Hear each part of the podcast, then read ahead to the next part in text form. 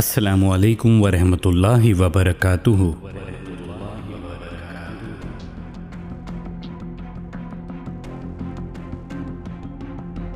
a German Muslim scholar when he was asked about terrorism and Islam he replied who started the first world war of course not Muslims the second world war not Muslims who killed 6 million Jews in the Holocaust is Hitler, not Muslims, who killed about 20 million of Aborigines in Australia, not Muslims,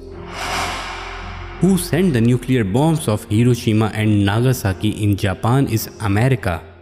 not Muslims, who killed more than 100 million of Indians in North America, not Muslims who killed more than 50 million of Indians in South America,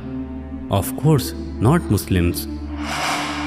who took about 180 million of African people as slaves, and 88% of them died and were thrown overboard into Atlantic Ocean,